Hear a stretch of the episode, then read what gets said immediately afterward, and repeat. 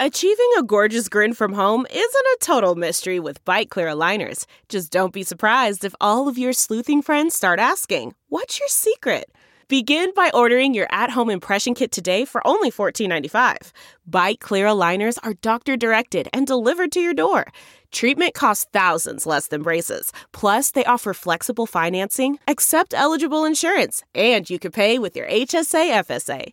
Get eighty percent off your impression kit when you use code WONDERY at byte dot com. That's B Y T E dot com. Start your confidence journey today with Byte.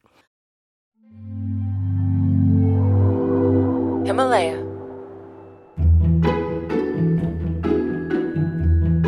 You're listening to Think Like an Economist, a Himalaya learning production. For exclusive content like bonus episodes and supplemental materials for this podcast and others like it, go to Himalaya.com slash econ and enter promo code ECON, E C O N, at checkout to get your first fourteen days free. It's time to think like an economist.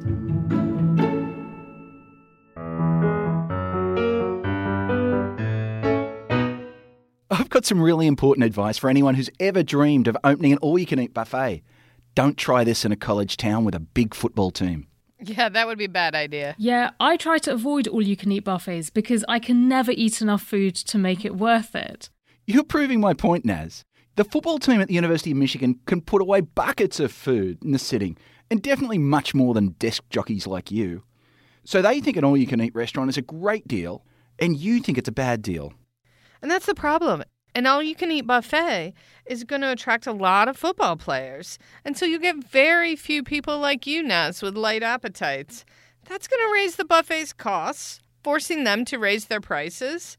And that could make things worse because then light eaters really don't want to go because the buffet's going to be kind of expensive. And so the only people who think it's worth going would be football players and other people with big appetites. You might think, why not just charge those people with big appetites more? But the problem is that while you know how much you'll eat, the restaurant doesn't. Your appetite is private information. Private information causes a lot of problems, and it's our topic today on Think Like an Economist. I'm Betsy Stevenson. And I'm Justin Wolfers. We're teaching you the supercharged super tools of economics to help transform your decision-making, from whether to open a buffet restaurant to figuring out the right type of health insurance for you. Nastaran Tavakoli-Far is with us. So I can imagine three ways in which private information could arise. First, it could be that buyers know more than sellers, such as when restaurant customers know more about how much they're going to eat. Or possibly sellers might know more than buyers, perhaps about the quality of what they're selling. And finally, sometimes your actions are hidden, and so they're private information. Yeah. And we'll deal with each of those in turn. In each case, though, we'll see that when I'm worried that you know something I don't, or you're worried that I might know something that you don't, it creates a fog of mistrust. And that mistrust makes it hard for us to do business together. So first off, we're going to look at what happens when sellers know something that buyers don't. If sellers know something about the quality of the goods they're selling that buyers don't know or can't easily find out, they might be tempted to pass off some shoddy goods. That doesn't just impact you, it impacts everybody. The classic example is the market for used cars. Say I'm selling my car and I know how well it runs. Maybe it's a bit of a dud or what people call a lemon, and it takes ages to get going on a snowy day or the brakes aren't great on wet roads. You'd need to have spent many hours driving this car to know all these quirks.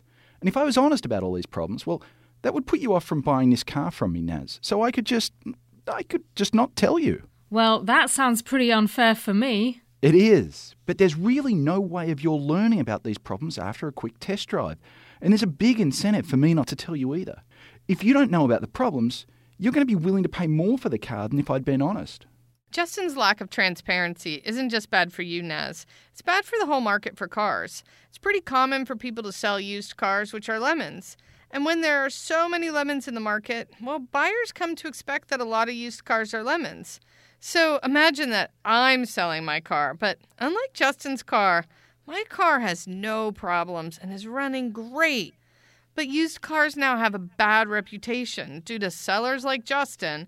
So buyers, they're just not going to be as willing to pay as much for my car or used cars in general as they otherwise would. Does this mean you're not going to get much money for your car? Exactly. In fact, it may not even be worth me selling my car at all, given the low price buyers are going to be willing to pay me for it. And this is what happens in the market for used cars. You end up with a lot of lemons because people like me with well-maintained cars can't get enough money for selling their cars, so they just hang on to them or give them to somebody in their family. We call this the adverse selection of sellers. When people selling something have more information about its quality than people buying it, it's likely we'll end up with a lot of lower quality goods on the market. We call it adverse selection because when sellers know more about the quality of what they're selling than buyers, then they may sell bad or adverse goods. They're more likely to sell lemons. There must be things that sellers of high quality goods can do though. Betsy, could you provide a warranty or maybe some kind of certificate from a mechanic which states that the car is running well? Yes, and warranties in particular are especially helpful. Someone who's selling a lemon wouldn't want to offer a warranty, and so offering a warranty confirms that I'm selling a high-quality car, and that'll make people more willing to pay a fair price for it. I can now charge more for my car as I've effectively signaled that my car is worth this higher price. Basically, the buyer needs to learn what the seller knows, which is whether or not they're buying a lemon. Yes, and you'll see this in all sorts of ways. With some products, the government actually forces businesses to provide truthful information about the quality of what they're selling. For instance, in the U S, medicines need to have a label that says they're cleared by the Food and Drug Administration. And so if you buy medicine with this label, then it definitely contains the stuff that the label tells you it contains. You also see that, you know, fruits sometimes have stickers that say they're organic. Again, not everyone can stick these on their fruit. Actually, organic farmers fought pretty hard to be able to get these stickers from the Department of Agriculture that confirms that their fruit is organic so that they can sell them at that higher premium for organic fruit. So when buyers don't have information about the quality of a product, sellers can do things to confirm the quality of their product. They could provide a warranty when selling a used car or get a confirmation of quality from the government. Yes, and there's another way. Sellers can also get a third-party service to verify the quality of what they're selling. Let's go back to used cars. There's a website called Carfax, which collects a lot of data about a car's ownership history, such as if it's been in an accident or any maintenance records. Another way you'll see third parties confirm qualities through reviews of products and services on all sorts of websites. I don't know the quality of a food at a restaurant before I sit down for a meal, but if it serves pretty dodgy food, I'll read about it in Yelp's reviews. The same thing goes with reviews on Amazon. Potential customers can find out from other people what quality to expect from a certain business. CarMax is putting peace of mind back in car shopping by putting you in the driver's seat to find a ride that's right for you. Because at CarMax, we believe you shouldn't just settle for a car. You should love your car.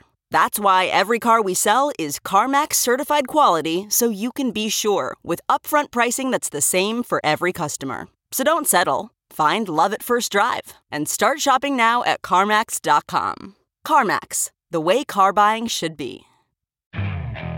Okay, picture this. It's Friday afternoon when a thought hits you. I can spend another weekend doing the same old whatever, or I can hop into my all-new Hyundai Santa Fe and hit the road. With available H-Track all-wheel drive and three-row seating, my whole family can head deep into the wild. Conquer the weekend in the all-new Hyundai Santa Fe. Visit Hyundai U S A dot com or call five six two, three one four, four six zero three for more details. Hyundai, there's joy in every journey.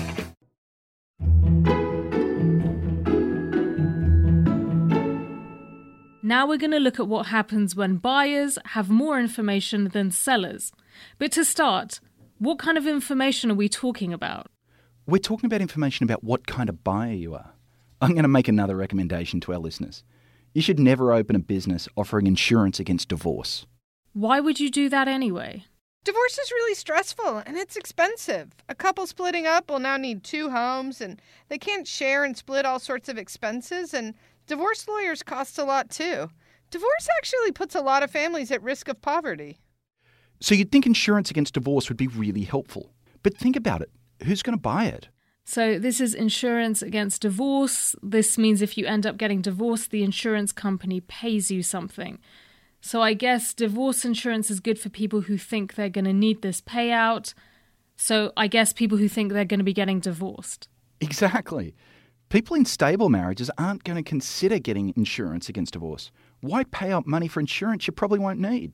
But if your marriage is on the rocks and you think you'll be getting divorced sometime soon, well, it makes a lot of sense to take out insurance against divorce. So the only people who are going to buy this type of insurance are the sorts of people who will need it and are therefore likely to get payouts. Exactly. This sort of insurance company will end up making a heck of a lot of payments. This is an example of adverse selection of buyers. The problem is that if you don't know what kind of customers you're getting, you'll probably get customers you don't want. So if most of your customers are heading for divorce, then you're going to have to make a lot of payouts, and that means you're going to have to charge even more for this insurance to cover those costs. People in stable marriages already had very little incentive to take out this insurance, and at a higher price, they'll have even less incentive to buy it. When buyers have more information about themselves and their circumstances than sellers, you'll end up having high-cost buyers interested in a product. That's going to push the price up more. It's actually a problem in the insurance market in general that high-risk people like insurance the most. Yeah, and I'm wondering, does this happen in health insurance? It's exactly what I was thinking about. You know, just as people who are headed for divorce are more likely to buy divorce insurance, you know, people who have poor health and risk big medical bills are going to be more willing to buy expensive health insurance. And so the problem when companies offer health insurance is that the customers they get aren't the low-cost customers they want. They'll be getting a lot of older people in ill health rather than younger and healthier people. This is a real dilemma for a health insurance company, because if their customers are unhealthy, they're going to pay out a lot in medical bills. This will force them to raise their prices, which will push more healthy people to opt out of insurance, and that'll drive their prices up even higher. It can make offering health insurance so unprofitable that no one will want to offer it. That's why in countries like Australia, or the U K, Naz, the government provides health insurance, which effectively forces everyone to buy it. In the United States, Obamacare used to require you to buy insurance or, or face a fine. And the government subsidizes your insurance in the U S, so you might buy it even if you're healthy. It's all about trying to make health insurance attractive for everyone, not just unhealthy folks. When buyers know something that sellers don't, are there other ways to fix this problem? I mean, could sellers find out more about buyers? Yes, and the government helps the insurance industry out because this is such a big problem. Governments make it illegal for you to lie to an insurance company. It's called insurance fraud. So when a health insurer asks if you're a smoker, if you're caught lying, you'll get a criminal record. That can be enough of an incentive for people to be honest when filling out their insurance forms. Businesses can also do clever things to get customers to reveal a bit more about themselves, not just asking them questions. One strategy is a seller might charge a high deductible for an insurance policy.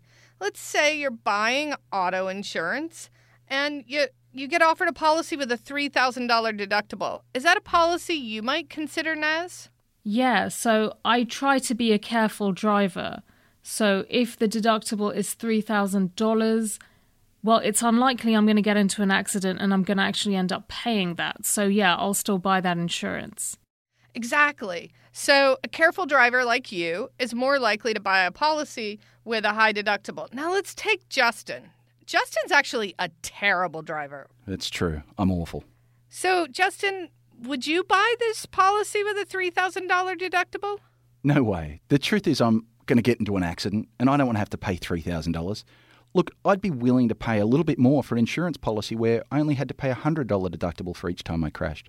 Right. So having a high deductible is a way to weed out high-risk drivers like Justin and attract those low-risk customers like Naz. The final factor we're looking at as we learn about private information is the problem of hidden actions. This sounds a little different to the previous two problems we've just gone through. It is. When businesses or sellers have more information about their product, or when customers know more about themselves or how costly they will be for a business, we're talking about hidden types. Our dodgy used car salesman selling you a piece of junk, it's a hidden type. In this final section of the episode on private information, we're going to focus on actions, specifically hidden actions. When we say hidden actions, we don't mean that you're being shifty. Well, not necessarily. But that your actions can't be easily observed. Speaking of shifty, Justin, economists do call these actions moral hazard, and they can be a big problem.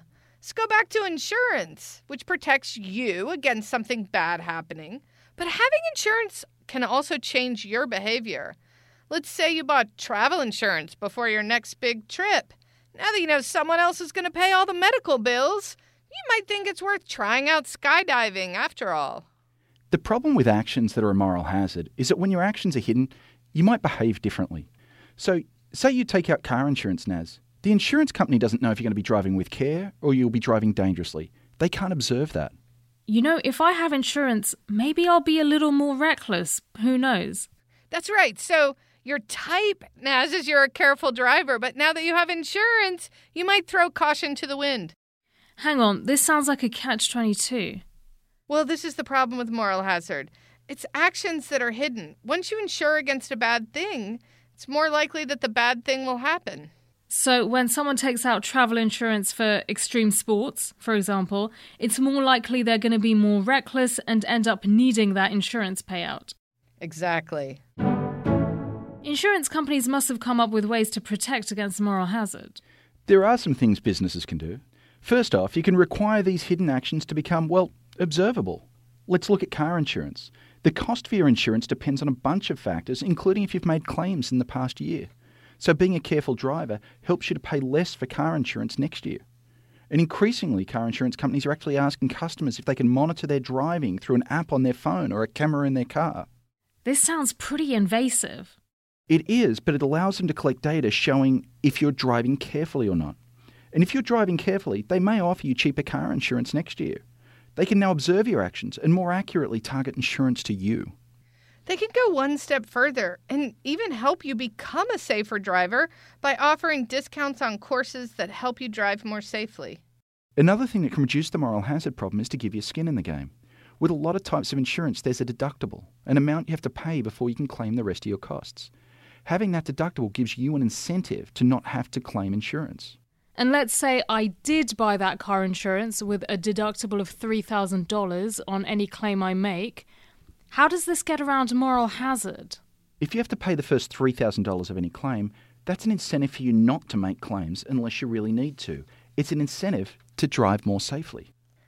The government can also ban certain behaviors. For instance, laws that prevent speeding help prevent the moral hazard that people with insurance might drive too fast. If you face a fine for driving too fast, then, well, now you face a strong deterrent that will lead you to drive more safely, making you less likely to make an insurance claim.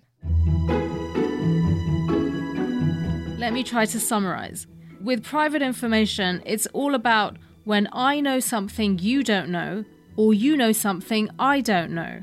Yep, that's the problem of private information. Basically, if you know something I don't, I've got a good reason to mistrust you. And if I know something you don't, you've got a good reason to mistrust me. The fog of mistrust can make it hard for us to do business together. When sellers know something buyers don't, we can get the lemons problem. If you can't tell if you're buying a high-quality product or a lemon, then you won't pay more for a quality car. So folks with good cars or good products are going to be less likely to sell them. And if most of the products being offered for sale are lemons, then buyers are less interested. And when buyers know something that sellers don't, say there are high or low-cost buyer, then sellers can't tailor their prices to different groups. That all-you-can-eat buffet is going to attract exactly the customers you don't want, like the Michigan football team. The customers you get aren't the customers you want. And this is a big deal for insurance companies because health insurance is most attractive to sick people. Travel insurance is most attractive for skydivers, and divorce insurance is most attractive for philanderers. These are all problems that arise when the type of buyer or seller is unclear, and it's called adverse selection. But similar problems arise when the actions you take aren't observed. Moral hazard refers to these actions you take, like speeding, because you think you won't get caught and you won't bear the consequences of your actions. And is there anything you want our listeners to think about over the next few days? Well, in each of your interactions over the next few days, I want you to think about how important information is and whether the other person might know something that you don't. And think about what you know that they don't. And it's those asymmetries that can undermine trust between you. Of course, your real goal is to find creative ways to restore the trust. Betsy, Justin, thank you for digging into the problem of private information today. Inez, hopefully this episode helped solve a private information problem. At the start of today, I knew about moral hazard and adverse selection, and you didn't. So we've solved that information problem. Now you and our listeners just need to go out there and tackle the other information problems that you face as you go about your daily life.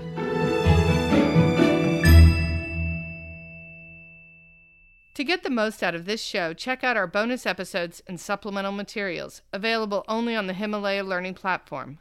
Himalaya Learning provides bite-sized courses from world-class thinkers and industry experts such as Arianna Huffington, Malcolm Gladwell, Tim Ferriss, and more for you to enjoy in the app on the go. Go to Himalaya.com slash econ and enter promo code econ, E C O N, at checkout for your first fourteen days free. It's time to think like an economist. One, two, three, four. Those are numbers, but you already knew that. If you want to know what number you're going to pay each month for your car, use Kelley Blue Book My Wallet on AutoTrader. They're really good at numbers. AutoTrader.